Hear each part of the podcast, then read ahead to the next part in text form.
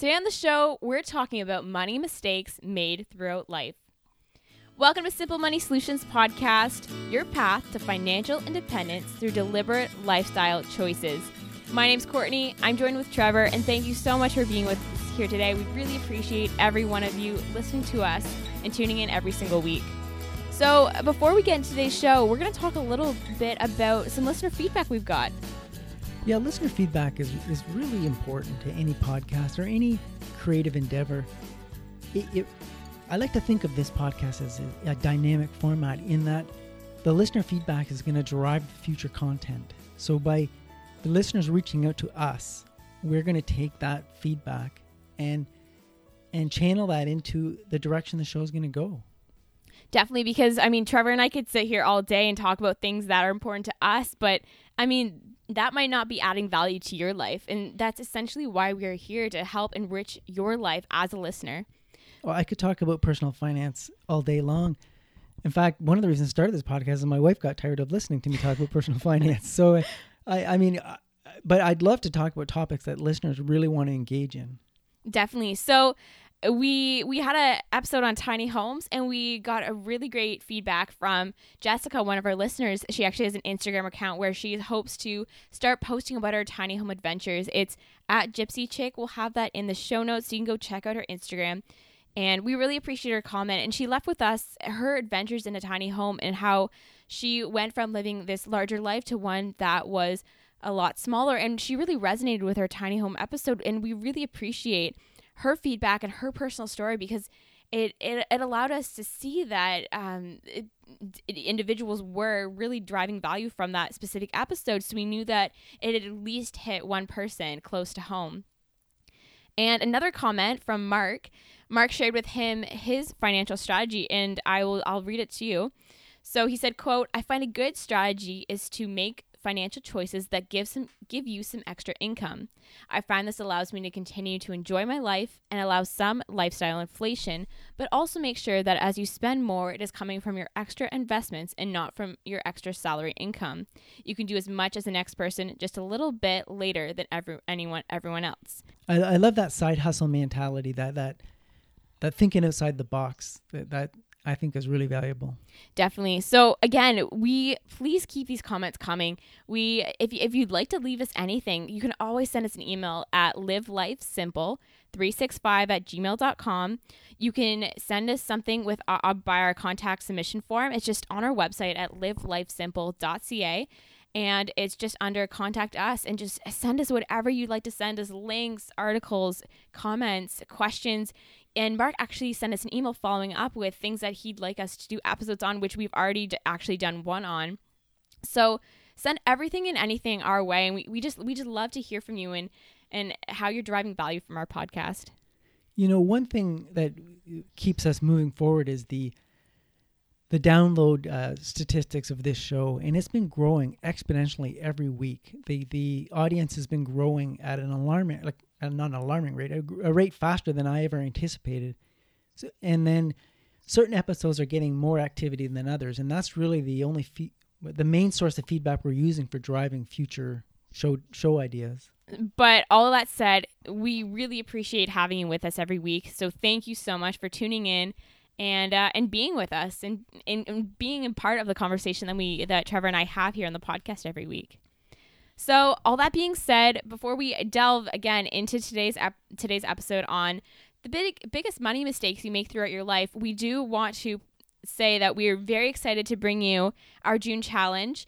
We are two weeks away from completing uh, Minimalism May. If you haven't got involved in that and you're saying to yourself, oh, it's a little bit too late into the month because it's this month based challenge, I will be posting a blank calendar template that you can download at any time and make any month of the year your own minimalism month. And you can always get your friends and family involved. So that's a fun challenge that really is a productive challenge as well. So, all that said, Trevor, let's get into today's episode. So, we this article this whole uh, episode is based off an article by charlie wells and it is called the biggest money mistakes we make decade by decade and i found this concept really fascinating because I, I know it's a little maybe obvious but you you wouldn't initially assume that each generation or decade by decade you'd make spe- specific mistakes that are kind of generalized across everyone. You know, when I think back in my life, they are very, uh, you know, the mistakes I made or the the mistakes I avoided, but I've seen other people make, were pretty unique to that. You could really dial them into decades of your life. You know, your twenties, your thirties, your forties, your fifties. So I, I think it this is going to ring true for a lot of people. Oh, definitely. But I, am more talking about the the whole everyone within that age category will make quote unquote the same mistake. Yeah, similar ones. I, I, I and I, I've seen it. It's, you know, as I was growing up, I look back and, and seen these mistakes happening, and now I look at younger people making similar mistakes. So it, it, it seems pretty constant. And I, I think a good way to lead into this episode is to say that, I mean, our listener may be asking right now, but if if every if everyone makes it, and and why don't you turn around and tell the previous the the generation that's younger than you, hey, don't make the same mistake. And this article states that it's kind of hard to do that just due to economic and demographic changes that are taking place that really change the market um, so drastically from generation to generation, and that the things that worked for your parents are not going to work for you. And on this podcast, we have explored that time and time again with our different topics. Well, I think that's true, but the, one of the things I recall is looking back and my parents giving me advice, financial advice, and me thinking, you know, uh, you you guys don't understand it. You're too far removed from your 20s to understand what it's like to be in your 20s. That's what I thought in my 20s. Now that I'm older, I look back at people in their 20s and uh, I, I do understand what they're going through, and, and that advice sh- I should have taken that advice to heart. That's that's really interesting to hear because I'm sure a lot of our listeners, regardless of their age, can relate to that statement and that they're not sure if their parent really gets where they are, especially teenagers who maybe their parent they forget that their parents were once teenagers and that they don't really understand it all. But eh, so so with that mentality, is the advice that you give to your own children who who are in their 20s, is it is it a lot more is it more realistic or is it more thought out or, or what kind of advice do you give them with that mentality well i think the important thing is if you're giving advice to somebody in their 20s and say you're in your 50s i think it's important that you you first demonstrate that you understand the circumstances they're facing by maybe through your own personal example or just you know explaining that you fully understand where they are and the struggles they're facing and if, if you can if you can get their buy-in by demonstrating that, then your advice will go much further. Definitely, because I mean, we joked around with the uh, with the previous episode we recorded, um, how like you young whippersnappers who don't really understand the the kind of they see people seem too far removed. And so i like that that mentality where if you relate if you get on their on younger the younger generation level they'll understand and really appreciate what you have to say more. I love that. So let's uh the, so the the article had has break has broke down the different age categories 20s 30s 40s 50s and 60s so there's there's a lot to go through. And trevor you you'll be able to draw a lot on a lot of this and then maybe even reflect forward as you are approaching the age decades that you haven't gone through yet. But the 20s and because i'm in my 20s i really find this um this decade very like very compelling. So the 20s is about playing it safe. Yeah, I, I was guilty of this for sure. I, I mean, the, the thought of investing the little bit of money I had into something risky just didn't make sense. But I, I was in an era, so here I am going to say it was different for me. I was in an area where interest rates were very high, and uh, you could get a good return. You know, I, I think I remember buying Canada savings bonds at a 10% interest rate, which, which was really good. But looking back at the uh, stock market indexes, they were doing even better. So, I, I even though ten percent sounds like a great return on your money, and a very safe great return, there was even better opportunities to be had. And the other thing to take into consideration is inflation was extremely high at that point. So you're you really needed to get a great return to just to overcome inflation. So I I I so I mentioned Canada savings bonds. I, I, I put a lot of money into those, which, I mean, they're no different than than today. I mean, they're they're just extremely safe but extremely low return compare comparable to other options. So I, I I was guilty of that for sure. And I like that this was something that you struggled with too because looking at this myself, I would I would have to agree that as I mean, I I'm still I I'm enrolled in school again, so I'm I'm still considered a student, so I'm I'm not quite um, out in the world per se, but I would have to say that I I would definitely play it safe too, and I think that's expected of anyone in their 20s. I mean, they with not much experience in that market. But it's it's bad advice to play it safe in your 20s. You Oh you yeah, have, yeah, I the agree. one thing you have on your side is time to recover. But you know, if you have a small amount of money invested, say you have five or ten thousand dollars invested, and the market goes into a big downturn, and you lose, you know, five thousand dollars out of ten. That you know that that's half your investment gone. It, it it seems disastrous, but you have a long time to recover. You just have to be patient and and, and play the game. But what this article really highlights and what we have highlighted in the past is that millennials have low financial literacy rate. That that's what this article is saying and that's what we have said and that I, as a millennial myself, I I feel like our my generation is just not equipped well enough and maybe you felt the same way when you were my age, but with the knowledge to make decisions, uh, smart decisions because when you don't have the knowledge, you don't feel confident enough to make decisions so you play it safe. Well, the one the thing that's changed now in this era for, for 20 year olds to, to when I was 20 is the age of the internet and the age of information. So there there was only so much information available and so many investment options available. Well, now there's it, it's far more complex because there's more options, there's more information, and you don't know what information is good, what information is bad.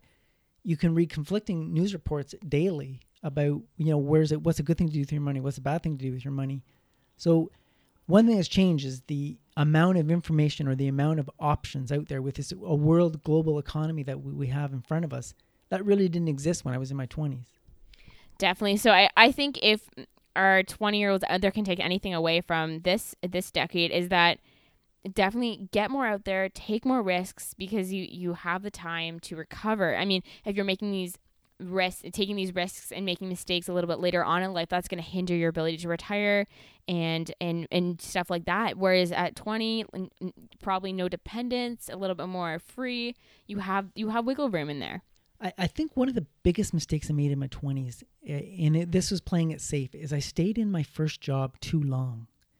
And I, I I'm certain it, it hurt my earning potential. You know, I, I, I had a I should I could have earned more money had I been more adventurous or or more of a risk taker in, in, pursuing different job opportunities. But I stayed in that job too long. It got comfortable and it felt safe. And we went, you know, there was a few recessions along the way and I seemed to weather those and I thought, well, you know, that I, I, had friends that were out of work because of a recession and, and I still had a job, so I, I kept playing it safe. And I, I think you need to look and and just look for signs. Am I am I growing both uh, in soft skills and hard skills in the job I currently have. And when you when you no longer are growing in those skill sets, it's time to move on to another opportunity. So and I didn't do that. I I probably stayed in that first job 5 years too long. I, I like the way that you said that though, in that it's you're moving out of something that's safe and comfortable because there's no more space to grow and growing is so important. I think all our listeners out there can agree that growing and feeling um, intrinsically fulfilled is so important that that if don't worry about getting another job because if if you feel like you've you've kind of learned and gathered all you can from that position that a more challenging one will uh will definitely invite you in because you're ready to take it on.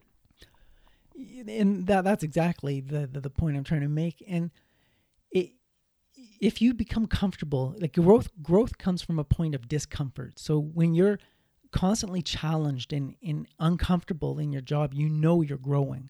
The minute you find a comfort zone, that is the t- that is the signal to move on. It, it's that's when you need to to make your move.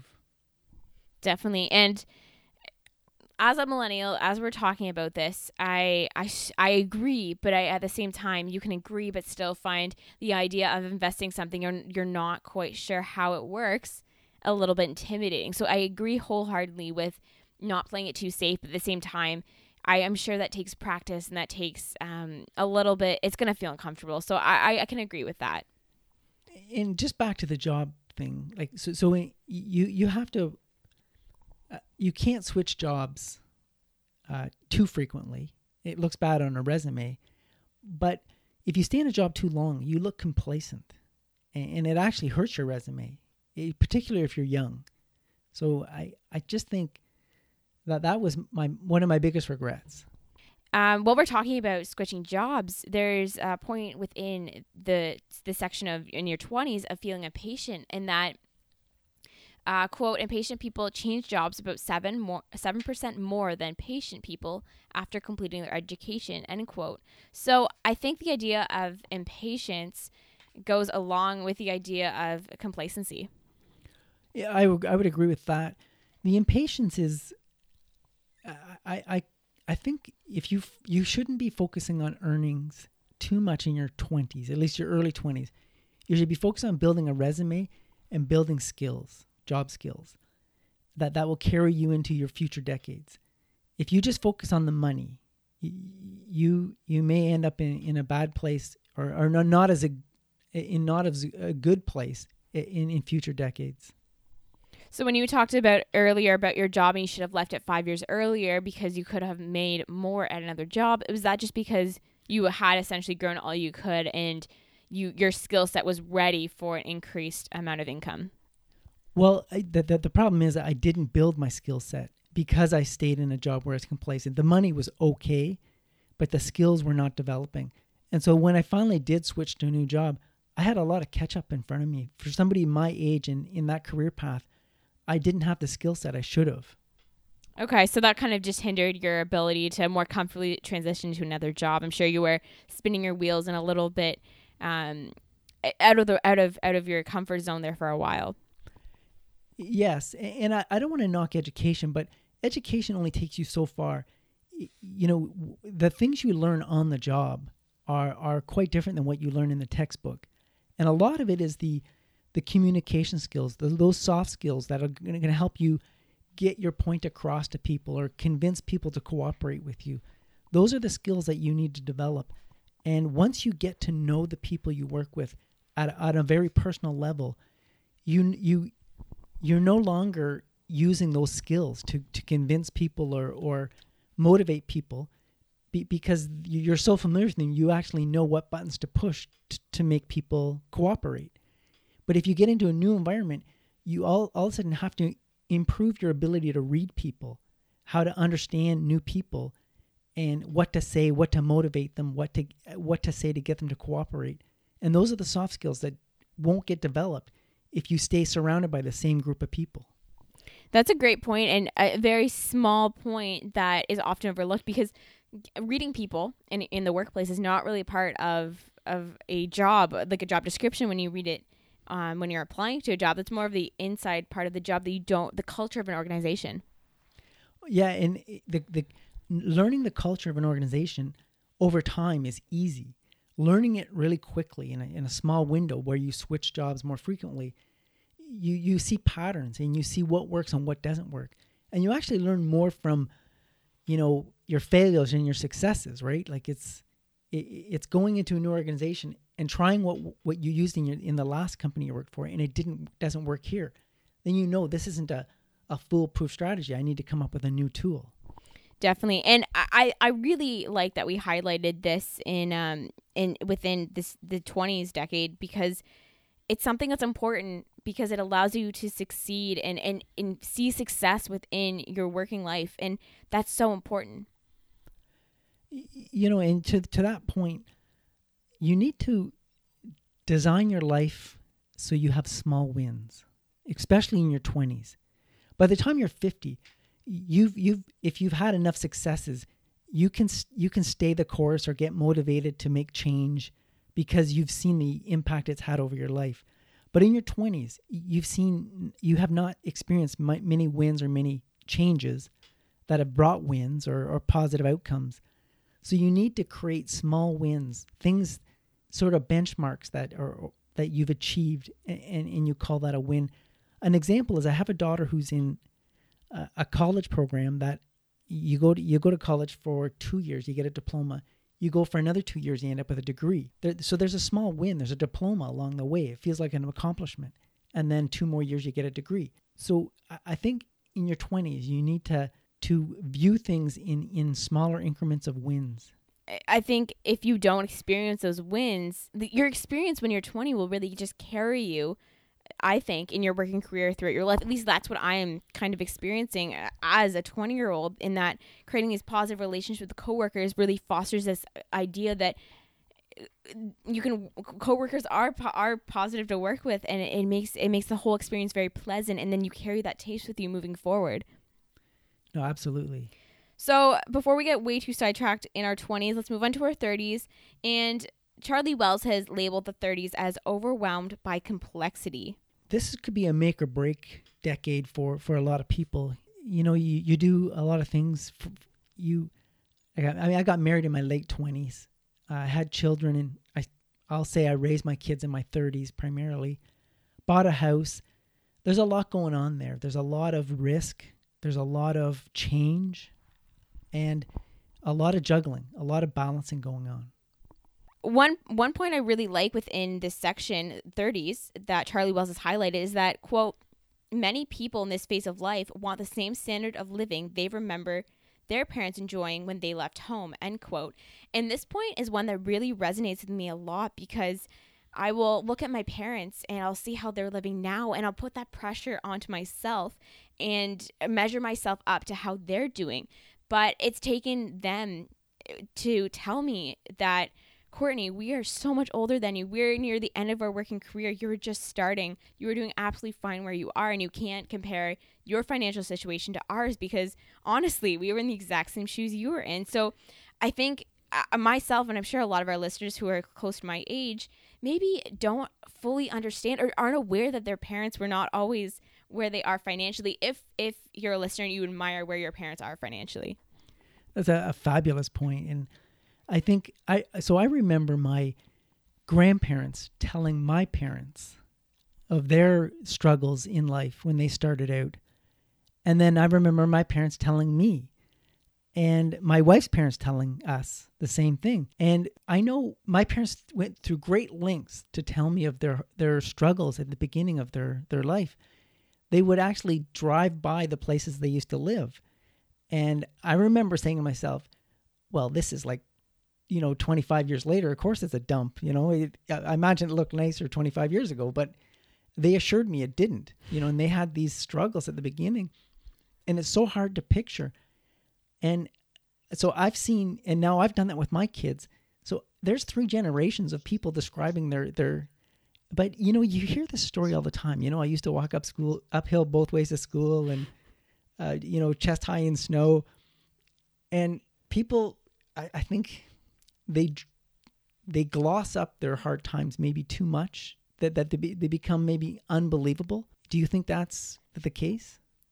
Yeah i would I, don't i don't think i guess like stories like that yes definitely glossed up for dramatizing but um, my parents only told me about i mean i'm i'm just in my 20s my parents only told me about their their experiences when they were 20 probably only a year and a half ago. Like it's been very recently. And until then, I kind of had always put this too too big of financial pressure on myself and just hearing the stories of exactly what it was like for both of them at my age was just this this moment of of clarity and and moment of wow because I really look up to my parents and admire everything that they do financially so to be able to uh, see exactly what they were like then and be like, okay, you're not doing as bad as you think you are.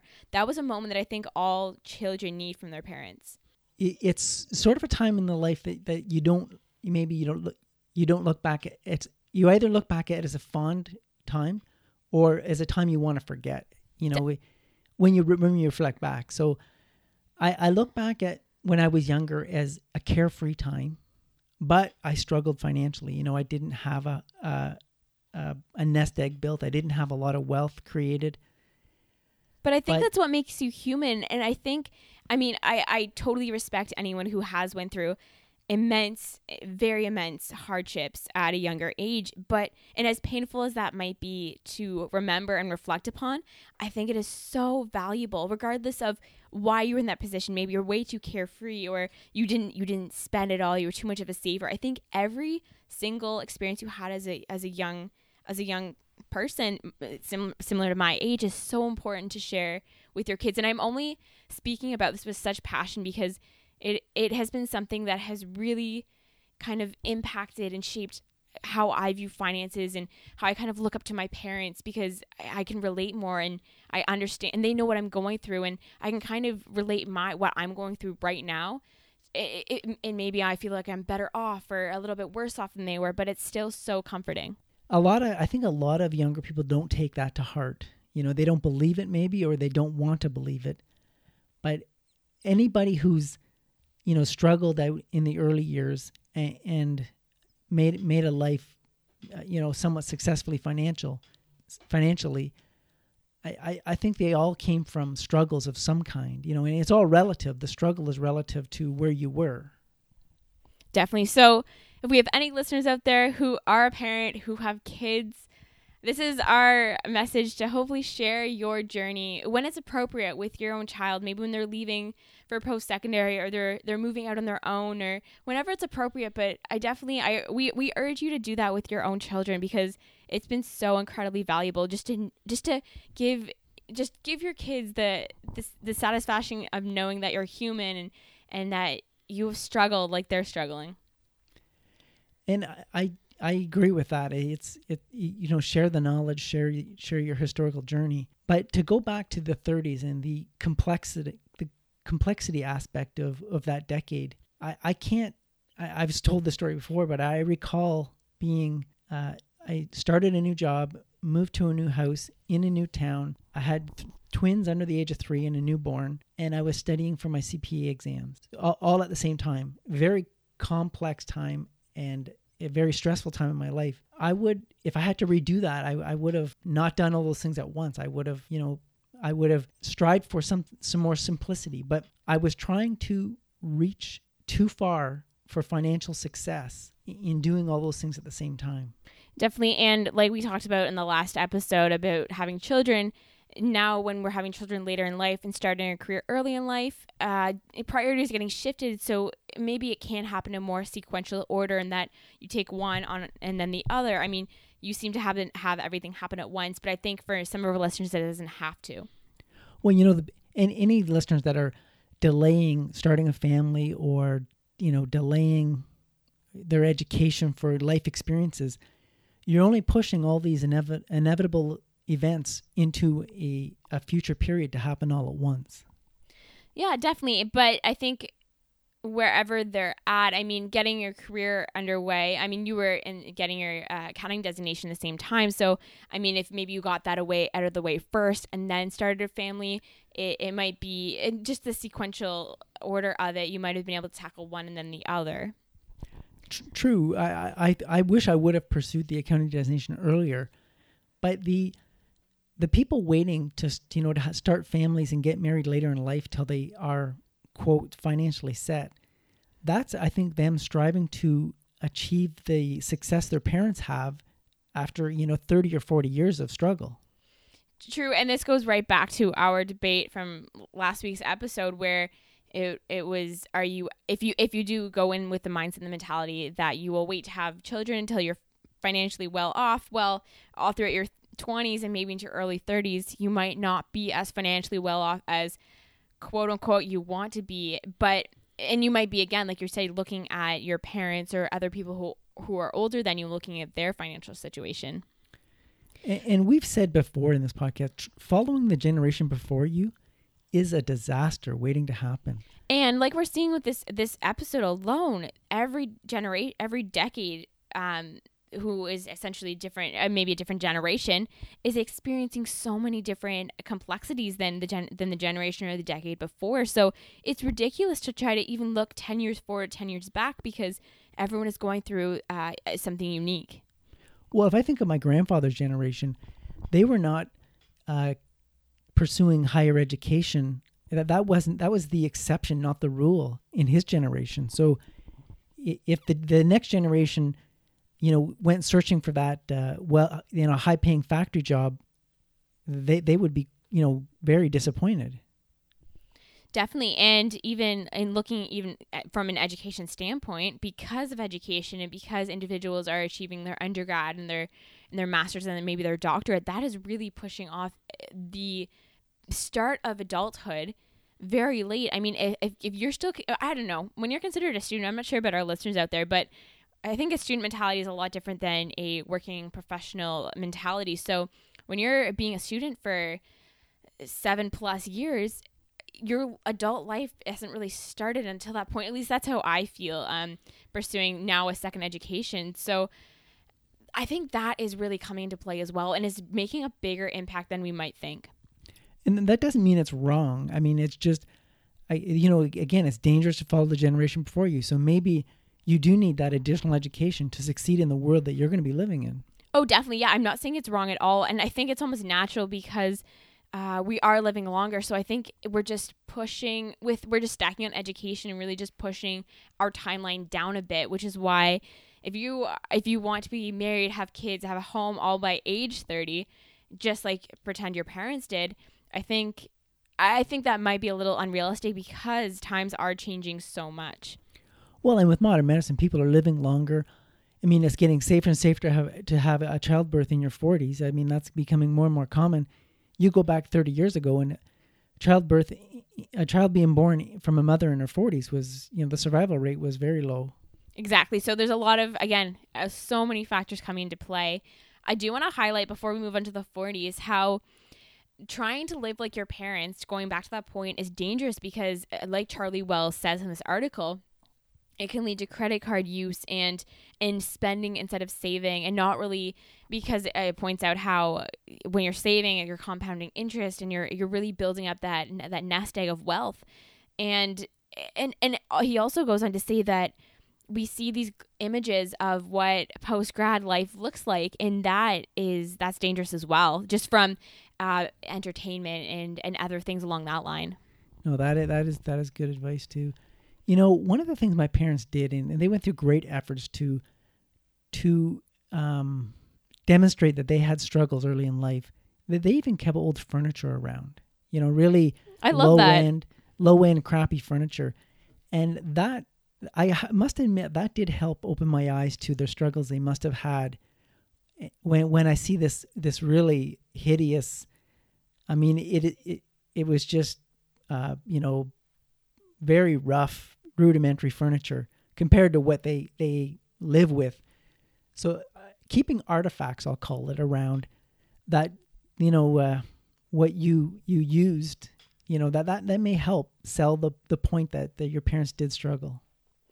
Or even when your parents today make decisions, financially smart decisions and really think and deliberate through through purchases before making them and just small day-to-day things like that it really puts things into perspective for you thinking that your grown parents who are financially well off are still considering a purchase or or still uh, weighing their options or maybe making do without until uh, a later date. And that is all really refreshing too because it, it kind of puts things into perspective for you.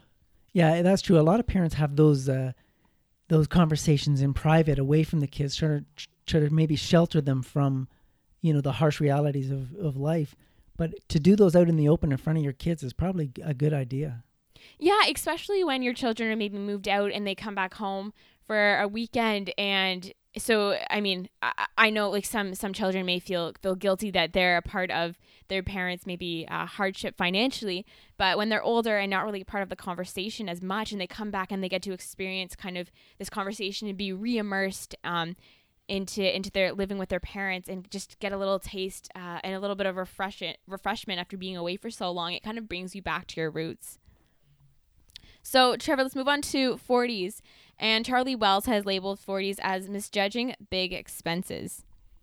And he brings in, you were mentioning house and children in your 30s, but he brings in um, house and children in your 40s.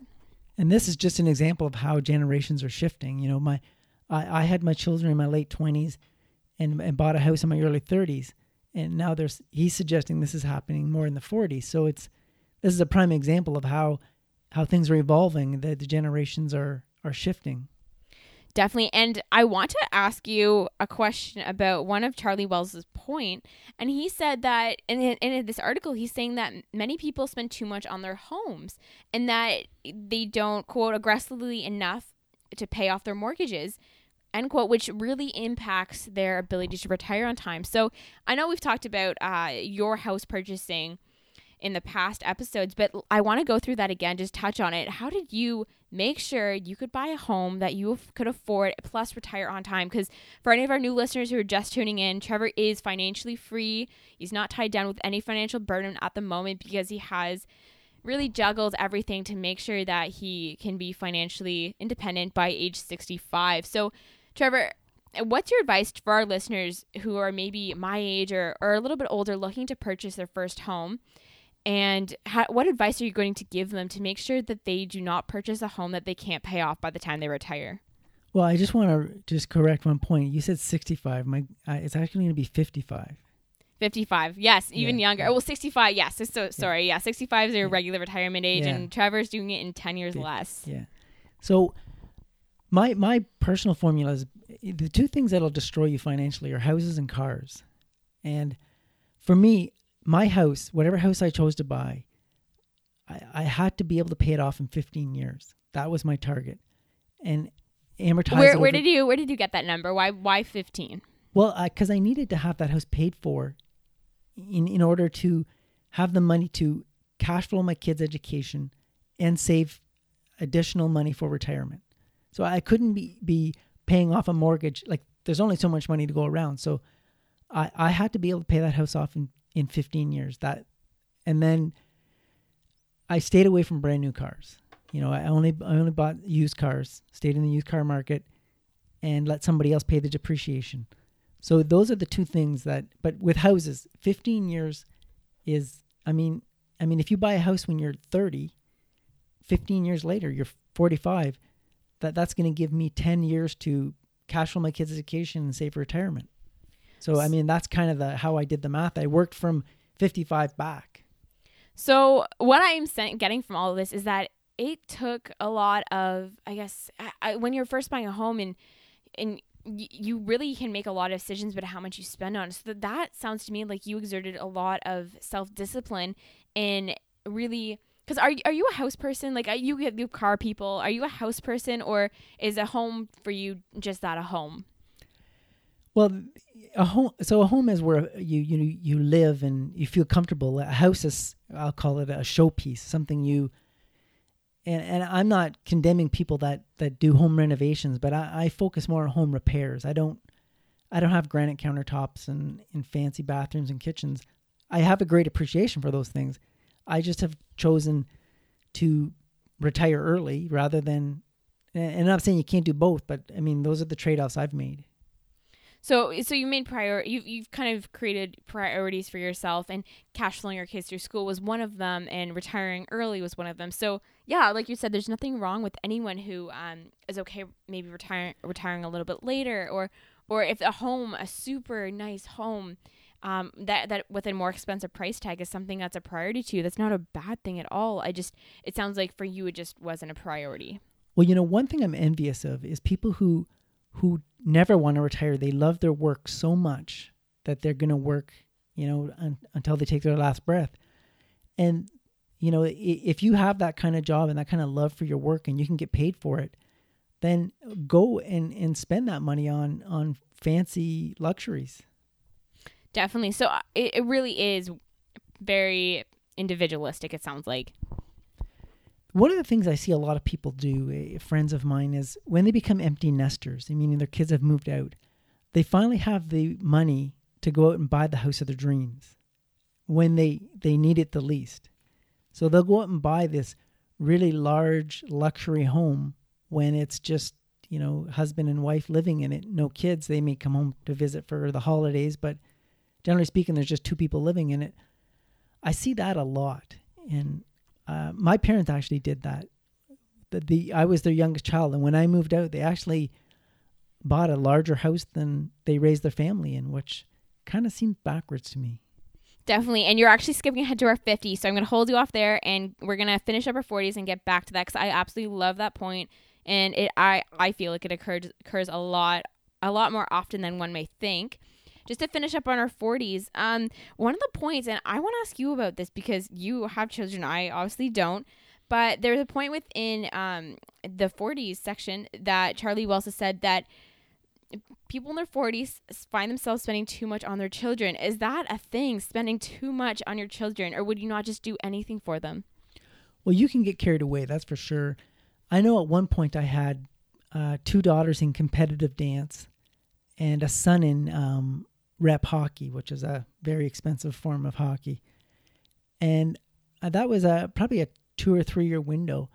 And we stood back and looked at this and said, hey, I think this is out of control. You know, these kids are uh, you know they're having fun but i think we could do this at a lower cost base so you can get carried away and i've seen people do it but at the same time you don't want to deny your your child opportunities so it's there's a trade-off and it's a balancing act for sure charlie wells says that 10% of income on it should be on children. I don't know if you can just do math on that. It it depends. Every situation is different. If you have some child who's you know extremely gifted in some particular sport or or artistic endeavor, I, would hate to have thought that I was denying them opportunity just because the math didn't work. I mean, I'm not going to go and borrow money to put them into some sort of activity, but if I have the disposable income to put my child into a very competitive high level of competition in a particular sport and they they go on to succeed at a, at a very high level I would hate to think I've denied the child that opportunity. Definitely, and like we learned last week, you can't always do math on on cer- certain things in life, such as children. And before we jump onto the 40s or 50s, sorry, I also want to bring up the idea of the sandwich generation, which is one that I know your wife was actually affected by, and actually you too. Yeah, this is where your kids are still uh, highly dependent on you as parents, and your your parents are because they they're aging and they've lost maybe their faculties or their physical abilities, they're highly dependent on you uh, t- just for day to day needs. And so you're splitting your time between your children and your parents, both time wise and possibly financially. And so this sandwich generation, these it results in you know burnout and resentment and all sorts of horrible things. And it, in this article, it talks about the impact of financially on even achieving retirement yeah, it it can uh, jeopardize that too. Uh, it it kind of you know. So my parents had their children at a very young age, and then I had my my kids at a, I'll say, a little older, but in in in societal terms of my generation, fairly early. So now my parents are are still quite young, and my kids are almost independent. So I'm not going to suffer from that, but uh, if if my kids you know wait too long to have children then you know that that could be you know i guess you're somewhat in control of becoming a in the sandwich by by the time timing of when you have a family but i think this is something that you can't really plan or you can't really stop and say oh i'm make, gonna make sure i'm not a sandwich generation because at the end of the day you're you've got family on both sides so i really don't think you this is something that you can really uh fret about too much well, you when you say you can't plan it, you you you can plan it to a degree. I mean, you can look at the age of your parents and do the math and if you start a family now, your parents are going to be 80. You know, I, wouldn't let it stop me from having a family, but if if I was debating when to start a family, I may take that consideration. Okay, yeah, no, and I, I obviously have never been in uh, the position of a sandwich, obviously, I can I can only imagine how difficult it might it must be to to be to be in in the middle of that sandwich generation. So I I, I can totally respect uh, where you're coming from with that. So let's move on to our 50s and you already brought up the idea of lifestyle creep is which is what Charlie Wells refers to it as in this article and what we have referred it to it as as as well. And it's he really just says it's where you kick up your heels and up your standards of living right around the time that you should probably be ramping down your lifestyle. If you raised a moderately large family and you you made a lot of sacrifices along the way, I think it's just human nature to, to want to treat yourself when when you finally reach the age of being an empty nester and you're probably at the highest earning potential of your working career and your disposable income is is is bigger than it'll ever be the natural inclination would be to reward yourself with uh, international vacations and luxurious homes and fancy cars and all the things you wanted but couldn't afford as you were you know growing up and I, think this is a slippery slope because what happens is you if you if you haven't if you haven't set yourself up financially to retire at that same level of of disposable income, you're going to have a, a, long way to fall to get down to a, a lifestyle that your retirement income could support. So I'm in my 50s and I'm avoiding this like the plague. I don't want to go anywhere near this because obviously I want to retire early. It's the last thing I want to do is is let that lifestyle expectation get too high. My first question is because of this, do you feel deprived? Well, n- no, I don't feel deprived. I've I've recently sort of had a I don't know a a, a change and I, have kind of adopted a, a minimalist mentality. I I've I've come to realize that all the accumulation of things has not added a great deal of happiness or gratitude to my life. So I, I've sort of in turning reaching my 50s i've come to realize I've, i enjoy you know live concerts and those type of experiences more than you know fancy cars and fancy houses. So i, I don't feel deprived. I, I think I, I did feel deprived say in my 30s and 40s but now i don't but did, i guess you never resented it because you were maybe saving for you're you were saving for your kids education you're saving for your own personal retirement so i guess there was a little bit of uh, a little bit at the end of the tunnel yeah. Um, my next question is how do you exert that much self discipline on a day to day basis to really ensure that your lifestyle doesn't creep up to what it could be? So, what, what strategies do you have for our listeners that you implement that are, are working for you? Well, uh, just you know, having a goal. A goal of, of retiring at 55 is has been steady and uh, being goal driven. I guess is the key. And the other thing is I I often look back to my you know 20s as as the you know a very simplistic time where I didn't have a lot of things, I didn't have a lot of moving pieces. And I kind of yearn for that. I kind of I kind of want to go back to a, simpler time. So the, definitely not depriving and staying motivated is is just a change in mindset.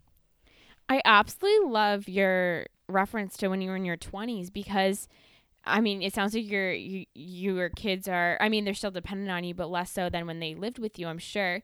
But as someone in my 20s who's on my own, I I do I mean obviously I haven't had a more complicated life to enjoy the simplistic life as much but I really do enjoy the simplicity of it and I think this is where my my passion from for last week's episode came from about uh, the financial cost of having kids because I do enjoy the simplicity of my life right now, and I do understand how adding kids and a and a family into the mix does add more complexity. So I I definitely understand. I definitely can resonate with with what you're saying when you when you say the tw- your twenties were a more simplistic time. I appreciate that you can say you you can imagine, but you actually can't. You know, you you can think about how complex life is, but once you've been through it, you look back to your twenties and I know when I was in my 20s, you know, money was not, you know, I didn't have a lot of disposable income and you know, I didn't know where I was going in life, you know, that was an unknown. So it didn't seem simple at the time because there was so many unknowns and so many variables in my future that it didn't seem like a simpler time, but now looking back, boy, 20s were as simple as it gets. All you really had to do was worry about yourself definitely and from from i can definitely understand how perspective gives you more appreciation i can definitely appreciate that and no I, I i do agree with you and i think i think that's with everything when you experience something you can always then reflect upon and even appreciate your past i think what's a little bit obvious about lifestyle creep and it, it's a common point with everything um, even from from the weight of the human body and that it's easier to accumulate lifestyle creep. It's easier to accumulate weight than it is to kind of get rid of it. Just I, I take the whole mentality with sugar as well. It's easy to like the taste of sugar, so I believe that introducing your children to sugar maybe at later as opposed to earlier is always beneficial too because we always like the taste and the feel of expensive and and luxurious things. That's not easy to acquire a taste for that. So I think it's always it's always better to stay below your means like we always say and below below the absolute top luxurious thing because that's not easy to like. Eh, that that's true. That that's a good summarization of it. That only works if you don't feel that you're depriving yourself. Yes. You know, if, if if your mindset is I'm I'm going to deprive myself of this stuff so I can afford you know so I can create a lifestyle I can afford in retirement, then you're just going to be miserable and unhappy and and depressed. So you have to get beyond the the the mindset of depriving yourself to achieve a goal. You have to believe you know it, it's a better place that you're you're going to. I 100% agree with that. And again, it all goes back to your goal because if if you do up your standards of living, you're not going to be able to retire this as soon or maybe as soon as you would be able to if you didn't amp up your lifestyle. So it really definitely depends on your individualistic goals. And another point which I, I thought kind of blended really nicely into this and one that Charlie Wells highlighted was that some individuals after living their their lifelong career then want to become an entrepreneur and delve into a side a side hustle or side hobby that they've always been passionate about but never had the time, energy or money to invest into. So I find this really fascinating. They he does highlight the dangers that this endeavor could turn turn south and you could lose your savings in your nest egg. But he also does highlight the I guess the intrinsically rewarding benefits of doing this.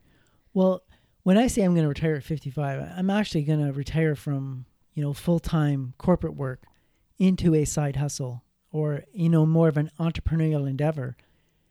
I'm not, I haven't really quite defined what that is. It, you know, this podcast is kind of moving me in that direction. So I, I'm definitely not going to sit on a rocking chair on a front porch and grow old. 55 is way too young to stop contributing to society. So I, I'm going to retire from mandatory work and into something more interesting. Definitely. And I think the only precaution that this article is highlighting is not to pour your life savings into this this side project that maybe you've been wanting to do for your whole life just because it is it is maybe because you are at the end of your working career and that could really hinder your age of actual retirement.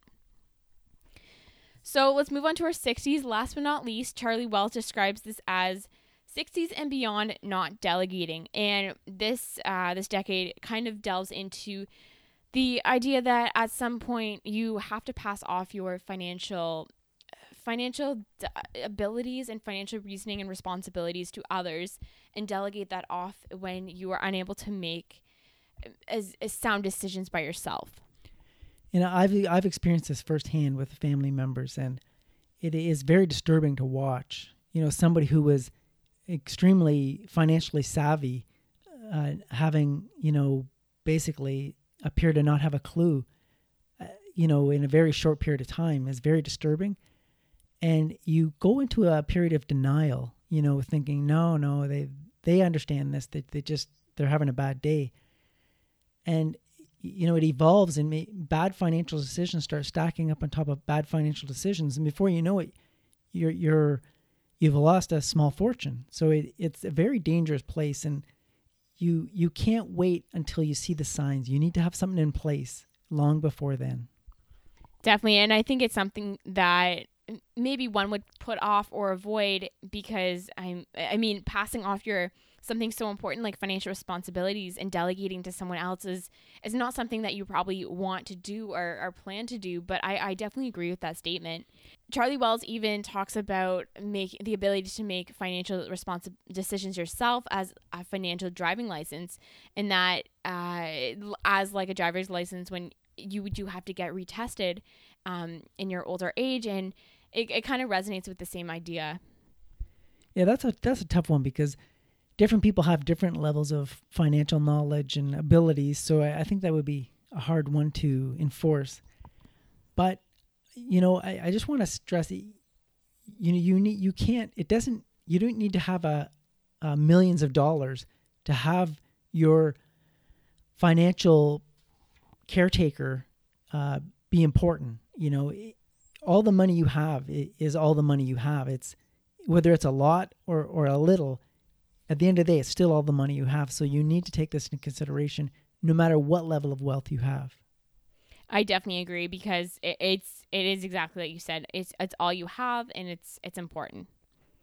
So, Trevor, that was a great article inspiration today from Charlie Wells entitled "The Big Your The Biggest Money Mistakes We Make Decade by Decade," and we'll have that in the show notes for any of our listeners who want to go and read through the entire article. We just highlighted some of the great points throughout it, but we definitely encourage you to go back and read it. So, as we end this episode, I think it's encouraging to see that you might not be the only one making certain mistakes at certain ages, and that everyone across that decade is probably making the same decisions, same hard decisions, and same mistakes that you're making. So just know that you're not alone, and especially your parents are there too and have made those probably same mistakes too. So everywhere you look, if someone is older than you, they probably know exactly what you're going through. Um, I, I, I use exactly really lightly, but I think the the main point is when you're making mistakes, just don't be too hard on yourself because um, we all make them.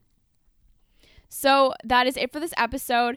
Make sure you tune in next week. We'll be delving into our June challenge. We're really excited about it. We uh, we have a great challenge coming your way, so we'll be talking about that in our next episode. And if you're not following us on Instagram, check us out. We are at Simple Money Solutions. That's on Instagram. We have Facebook. We have Twitter. And so if you're not following us, go check us out. We will have all that in the show notes. And if you haven't been over to our website yet either, it's livelifesimple.ca. We'll have all those links in the show notes so you can go check them out. I, I like to stay pretty active on our Instagram account and post on there when we uh, when we release new episodes and our new challenges and just day to day stuff that are happening um, with Trevor and I. So that is it. Thanks so much for joining us, and we will see you right back here next week. Until next week, keep it simple.